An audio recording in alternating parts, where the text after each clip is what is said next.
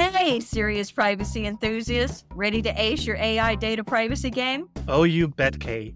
Dive into the world of TrustArc's Nymity Research, your go to for staying on top of regulatory developments in AI and privacy. Seriously, Nymity Research maintains a massive privacy and regulatory database featuring expert guidance and analysis from legal and privacy pros. So save time on privacy research, cut your compliance timeline, and reduce costs with Nymity Research. Get your regulatory research and insights at your fingertips with a free trial. So get ahead in privacy compliance and start that free trial today go to trustarc.com slash nymity dash free dash trial. This is Serious Privacy. Here are your hosts, Paul Breitbarth and K Royal. This week, we turn our attention to the Middle East. The Dubai International Financial Center is the leading global financial center in the Middle East, Africa, and South Asia. And already since 2004, the DIFC has had data protection rules in place which in 2020 were replaced by a modernized data protection law, which even includes rules on international data transfer, standard contractual clauses, and the like. Supervision is in the hands of a data protection commissioner. And while K is on the road this week, my guest is Lori Baker, the Vice President Legal and Director of Data Protection at the DIFC. Lori is a seasoned data protection professional with previous experience in the US, the UK, France, and, of course, the Middle East, including working for Fieldfisher, Dun & Bradstreet, and various telecommunications companies.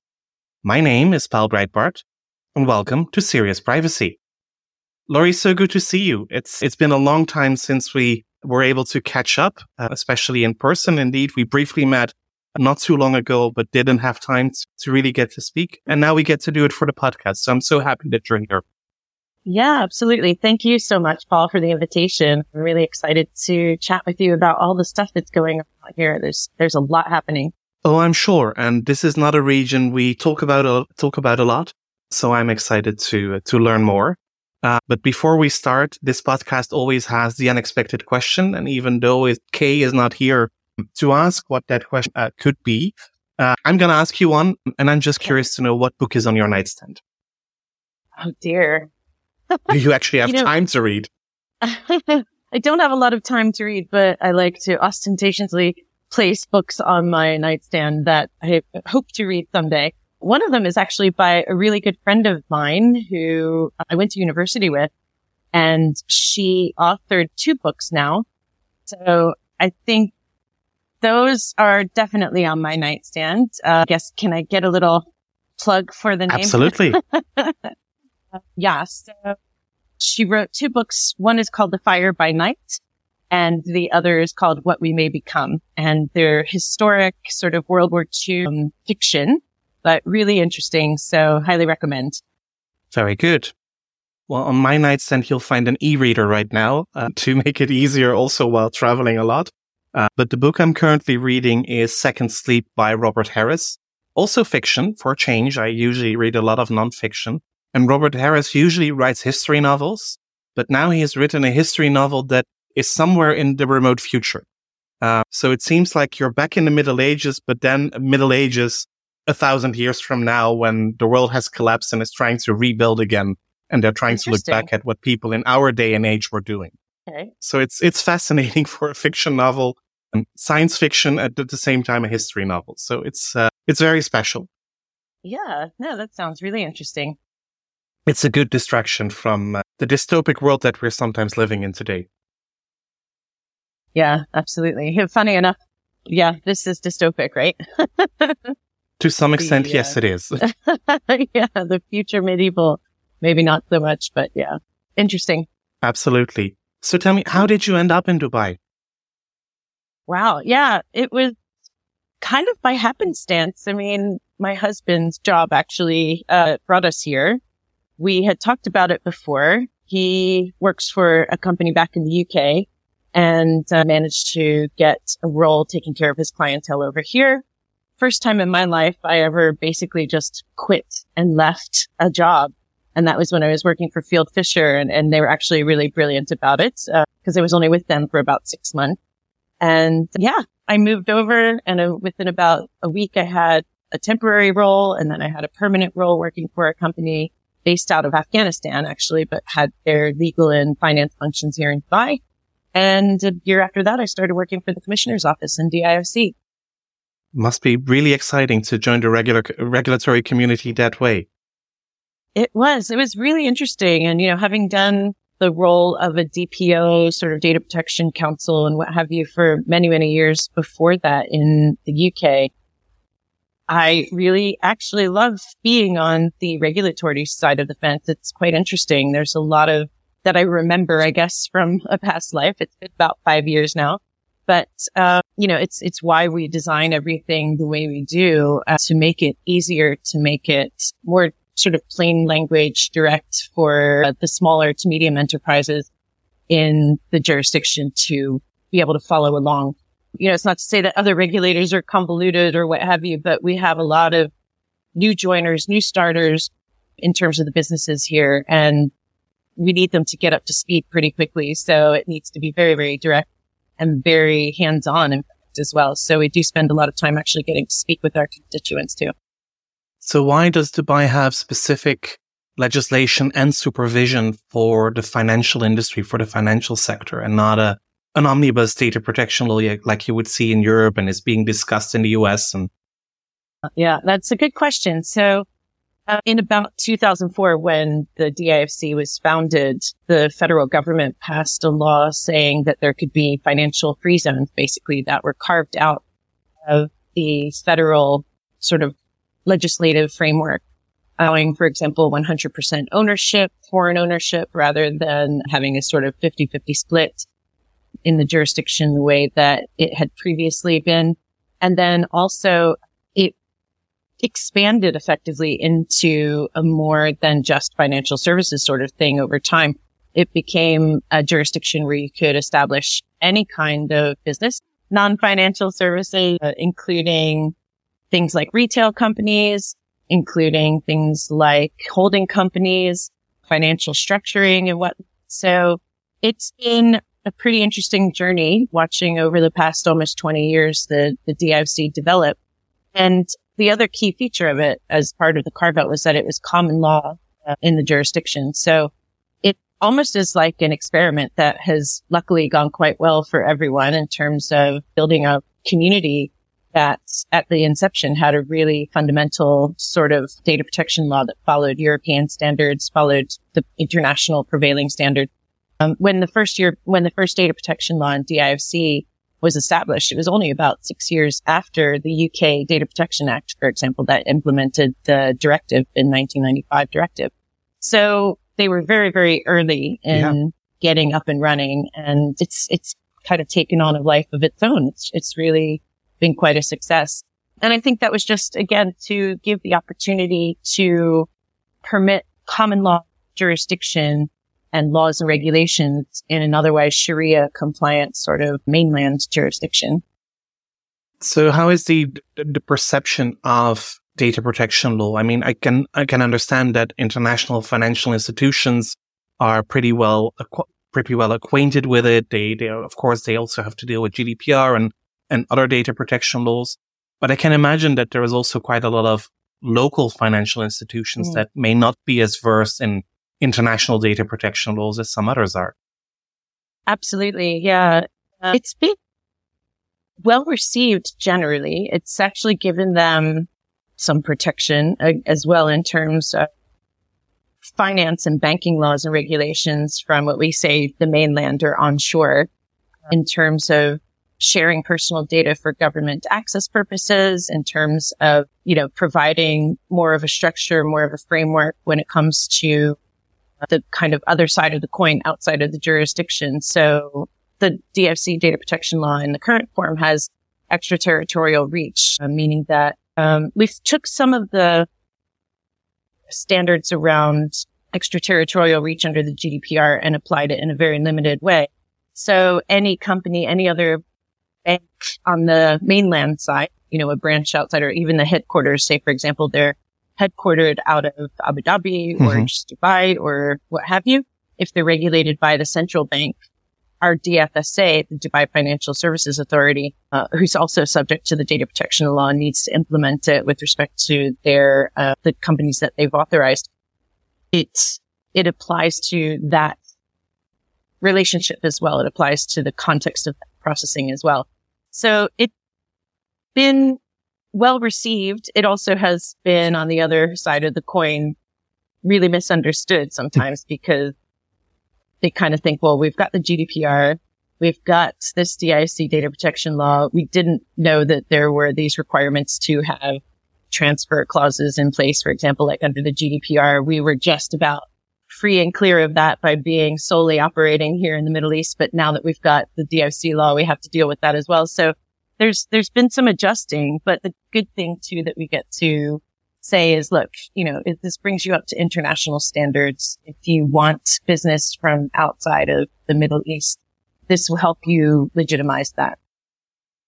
Oh, absolutely. And, and that, that part I, I certainly appreciate. Uh, so when we look at the, the, the DIFC legislation, uh, I guess it's, it, it's to a large extent comparable to what we know in terms of the principles of, of data protection law, um, as also recognized already in 2009 by the, the international conference. But mm. are there any specificities also for the Arab world, for, for Dubai specifically, where you really, well, basically have something special? Yep. Yeah. We took a look at the GDPR when it was published in 2016 and when it became enforceable in 2018. And we thought, what do we want to do with our law? It had been only updated in 2007 from the 2004 law. And, uh, we thought, okay, we need to align. We need to do something, uh, but we don't want to just copy paste the GDPR. That didn't really make sense. So we looked at feeding some pieces of the law that tackled things for our innovation hub, for example. At the time, it was called the FinTech Hive that would allow for data subjects rights when using technology that couldn't really permit data mm-hmm. subjects rights. For example, the um, impossibility around erasing data if you were using certain types of advanced technology. So we created a notice a requirement for that. We took a few bits and pieces that we really liked from California. So the discrimination clause and a couple of other pieces from that law. We looked around in Asia as well. And as I said, we created a few more elements that were our very own to address local issues as well. Uh, if you'll notice, for example, special category data mentions communal origin. That's one of our pieces around sort of the Arab and Bedouin kind of origins and what have you in, in the local region. The biggest piece that we really focused on as well, again, was government data sharing. I mentioned that briefly before around sharing data with, uh, for example, banking authorities or any other federal authority or local emirate authority. Uh, you know, we created Article 28 in order to kind of tailor that a little bit for companies to help them understand that, you know, while a government authority may be entitled to data that they've requested, it will help hone and scope out the types of data that they may actually receive, help them be more specific, uh, get them used to the idea that they maybe want to uh, couch certain requests in a more specific way and maybe even include that in their law. So in the uh, e-data protection law that was enacted. For now, government data is not uh, covered, but we're hoping that something along the lines of what we've done with respect to government data sharing comes through uh, in the implementing regulations around that as well. Because again, you know, while I think the jurisdiction is quite safe when it comes to government access and request, and once you've shared data, they're usually very good about keeping it confidential, keeping it safe, keeping it secure. Uh, they're very, very sort of stable that way, more, more so than I think people outside the region might expect. But at the same time, we wanted to give our companies the opportunity to be able to say, look, we, we've done a little bit more due diligence on this. And, and before we share data for a public authority sort of request or law enforcement request, let's do some real examination here and maybe do an additional impact assessment get written assurances if possible, that sort of thing. So that something was something that we think is relatively unique to our law versus any of the others that we've seen. Yeah, I can imagine. And when you when you talk about government access, uh, typically my reference point would be for law enforcement for the security services. But I hear you say it's much more for banking supervision and, and things like that. It's for it's for both. I mean, it could be for law enforcement. It could be for sort of you know Dubai police, for example, need something with respect to an incident that happens in the DIFC. Uh, yes, of course, we're not going to tell the Dubai police that they can't have that data, or a company's not going to say that to them. And that's something that you know really needs to be reiterated as well.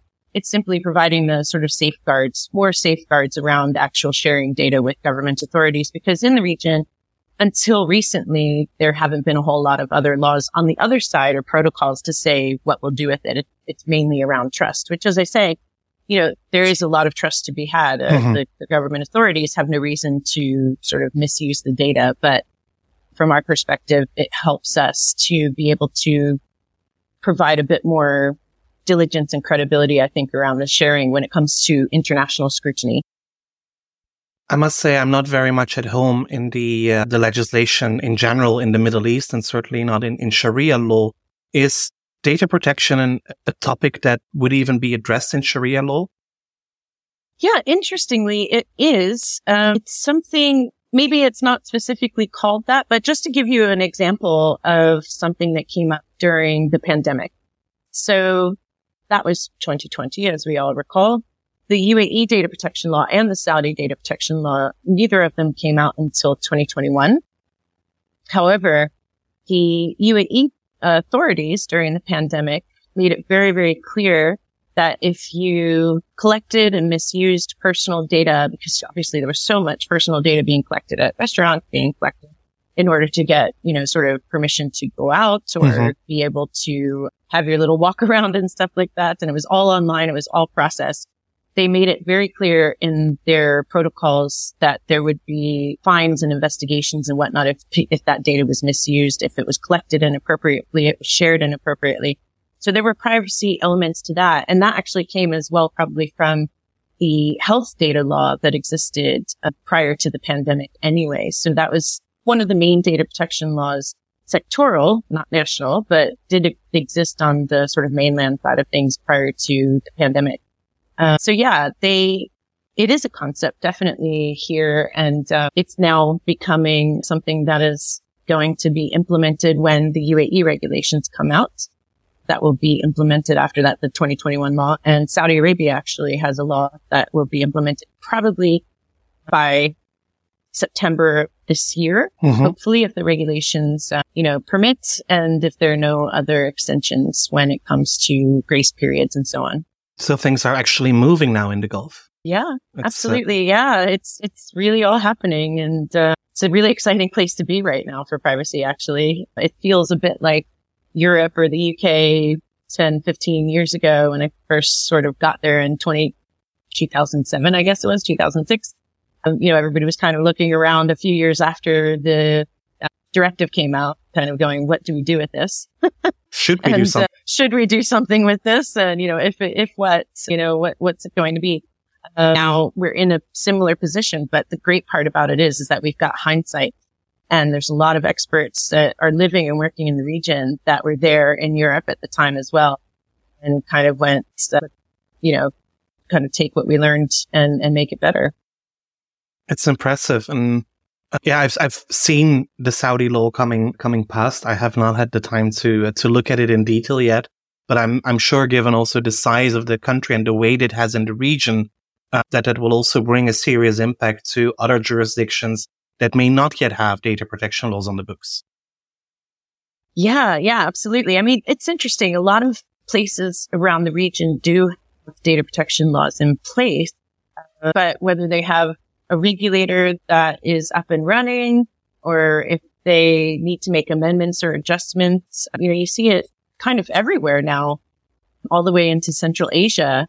It's just a matter of kind of honing it over the next couple of years to a place where there's some maturity around the regulation and supervision side of things. But there, yeah, if you, if you go to almost any country in the region, there's going to be a data protection law. Qatar has one, Saudi, UAE, Bahrain, Egypt, all the way over to the Levant. I mean, it's just springing up everywhere. Morocco's had a data protection law for many, many years. If you want to head Yep. as far that direction. So yeah, That's, that's great to see. And I see that, that the DIFC is also a member of the international conference. So also Yeah. there you, you play your part.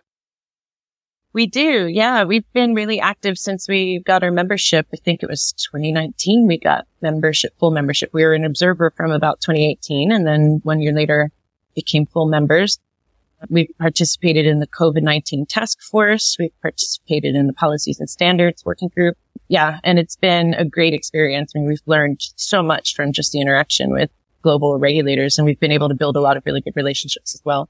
And of course, this year, the other financial center will host the, the conference in Bermuda.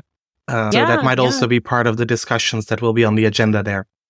Absolutely. Yeah. So Alex and his team are doing a great job getting ready. It seems like it's uh, just, we just came back from Turkey and here we are only a few months away from Bermuda. Yeah. So will you be there, Paul? I'm going to try to be there. Yes. uh, also because I'm now also with the Jersey Data Protection Authority, of course. So right. for the first time since 2015, I would also be able to join the closed session again, which is of course yeah. something that I uh, that I always really enjoyed while I was with the Dutch DPA and, and running the secretariat of the conference.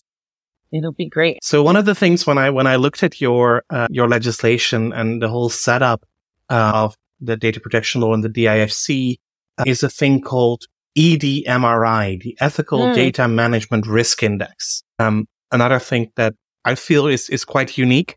Uh, it feels a bit like transfer risk assessments, but also not. Can you talk a bit about what it is, how it works, why you have Absolutely. it? Absolutely. Yeah, it, the EDMRI. We've got to think of a better name. You know, maybe that could be one of the one of the outcomes of this is we can have a contest for a better name. But uh, Ethical Data Management Risk Index, something that after Schrems two, a few of us around the DIFC consultancies, law firms, myself, what have you, were kind of going, all right. So on paper, though, doesn't everybody seem to be like trying to do something about complying with the laws and we keep missing the mark. Who's, you know, really out there that actually is doing it right? Hmm. And it seems like the conclusion is very few based on what we keep seeing from the legislation, uh, sorry, the litigation in Europe. So what can we do to help get it right was the question. You know, what can we do to aid that? And so this was going back to probably, yeah, about September 2020. We came up with a list of about 30 or 40 criteria that we thought, you know, just how do we figure out what's going to happen in the jurisdiction when an importer receives personal data? So not just kind of adequacy in the sense of our laws are the same. It looks an awful lot the same. We regulate the same, you know, the kind of other regulations that exist like cybersecurity and so on are all there. This is really what will happen when the data arrives on the ground. Exactly. We looked at all of that as factors that contribute then to once it does end up with that importer, how likely are they to comply? I don't know if that's predictable. I don't know if we quite got it right. You know, we have published it as guidance. Mm-hmm. Uh, we haven't made it something that if you don't use the EDMRI, you're going to be breaching the DIFC data protection law.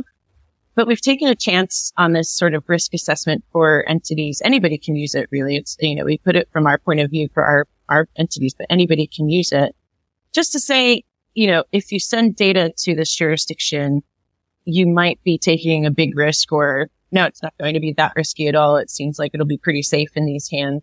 And we've also included looking at uh, jurisdictions even within Europe. We've looked at jurisdictions like the UK, um, in the United States and kind of said, you know, even with adequacy, you might be still taking a risk. Yeah. You might not be completely free of uh, risk and, and making sure that your importers are complying with data protection laws there.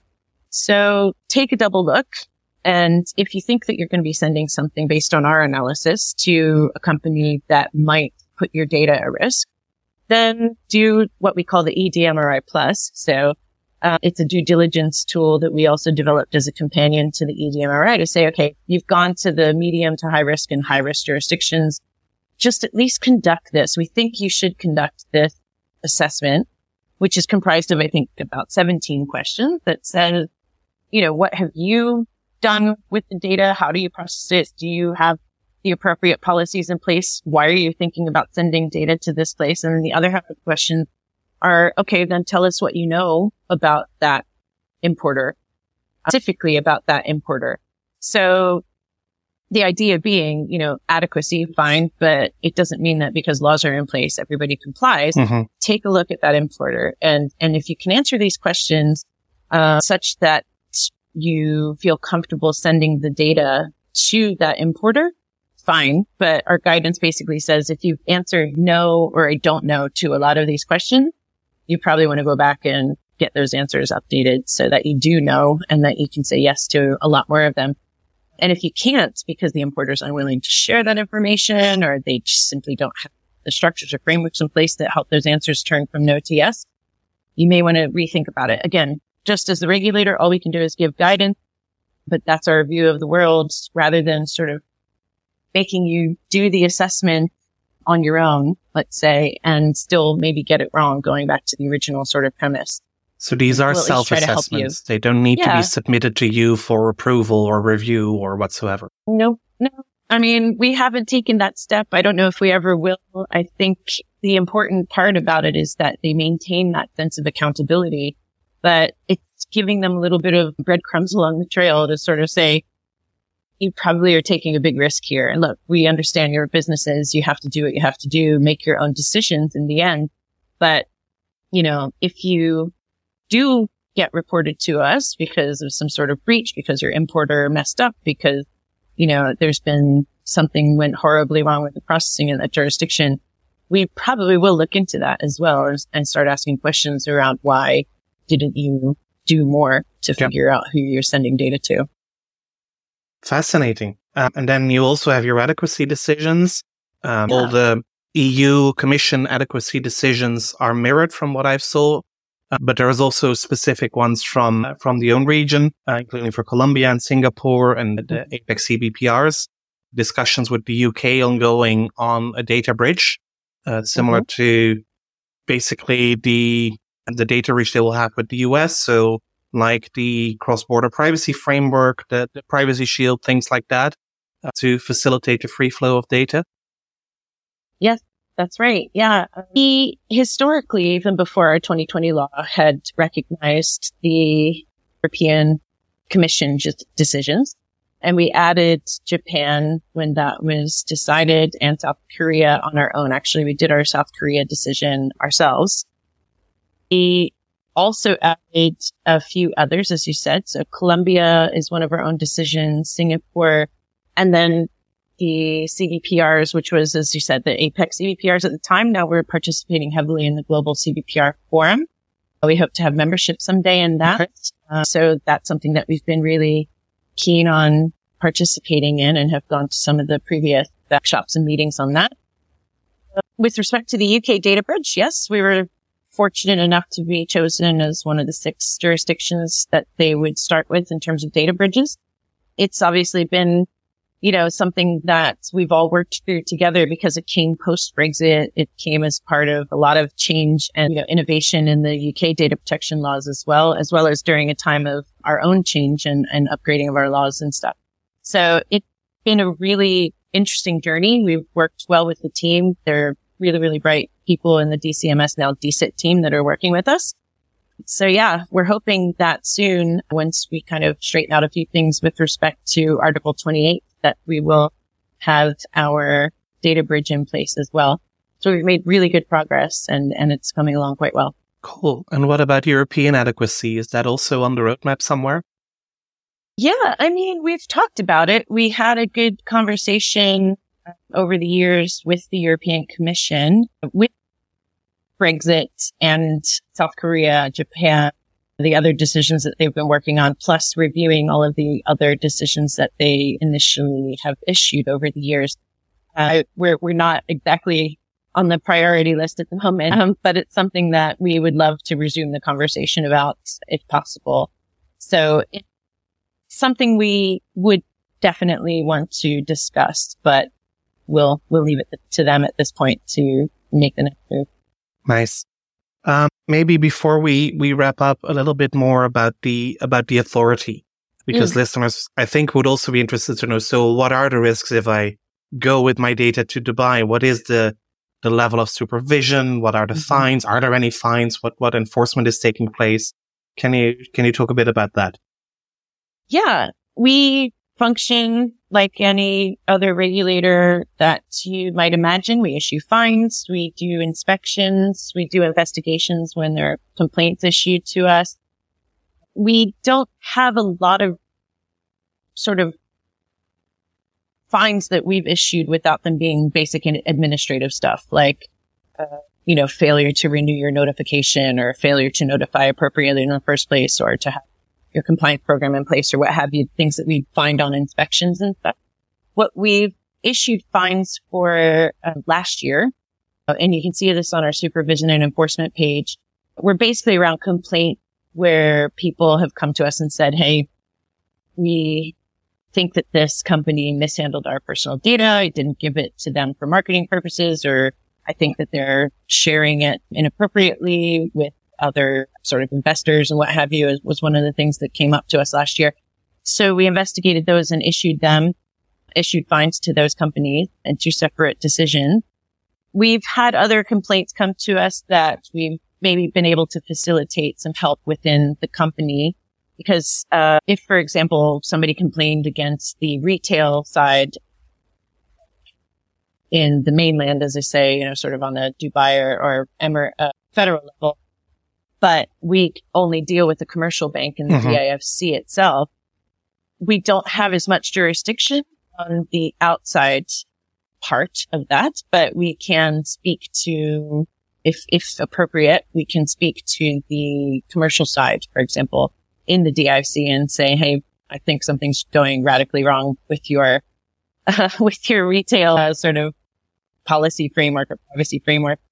And, um, you might want to look into that other than that, we can't do a whole lot after that unless there's a direct sort of a nexus with the DIFC companies. So, and would you like to forward the complaint to the UAE data protection authorities?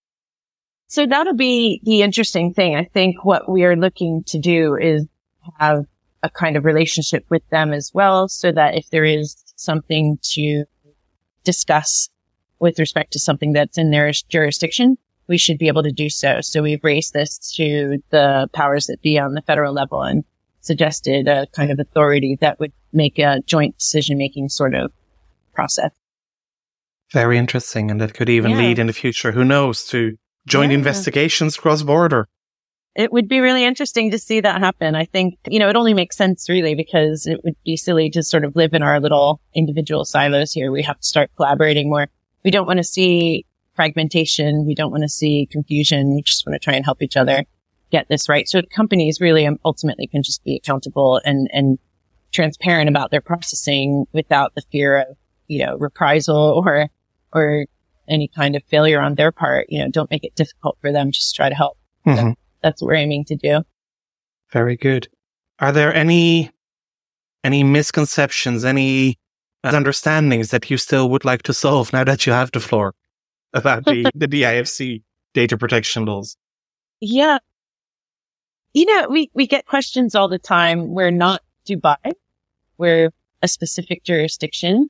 We worked with the authorities in the region. Obviously, we, we work with Smart Dubai, for example, is a government data collection kind of centralized system to make things a little bit easier with respect to getting all of the things that you need as an expat to to live here and not even just as an expat, anybody in Dubai. Uh, it kind of helps collect all of that information and disseminate it to other government agencies so that you don't have to keep presenting the same document over and over and over or so that you can make payments to the government more easily or so that you can do whatever it is you need to do in the emirate more easily. So we do work with them and we have a good relationship with the other emirate and federal level authorities but we are distinctly our own jurisdiction. We have our own courts. We have our own legislation. We're not just a financial center. We do a lot of other really interesting stuff. We have brilliant artwork. You can ask the Israeli Data Protection Authority.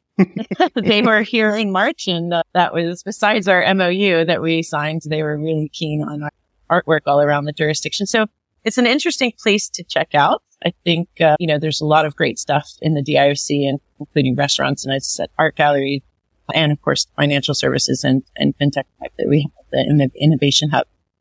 So yeah, I, I think I encourage everybody to come out and visit us. And if you do, just give us a shout. Well, thank you very much for that. And thank you very much for enlightening us about the wonderful world of the DIFC. I've learned a lot, and I'm sure our listeners have too.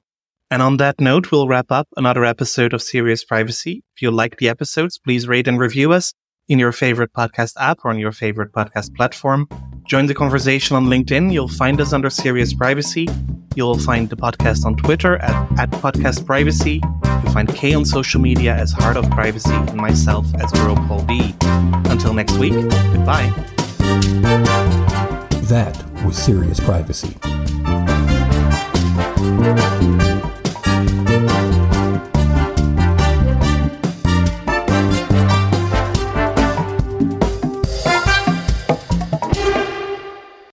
Hey listeners, looking to navigate the realm of responsible AI data privacy governance? Well, look no further. Absolutely.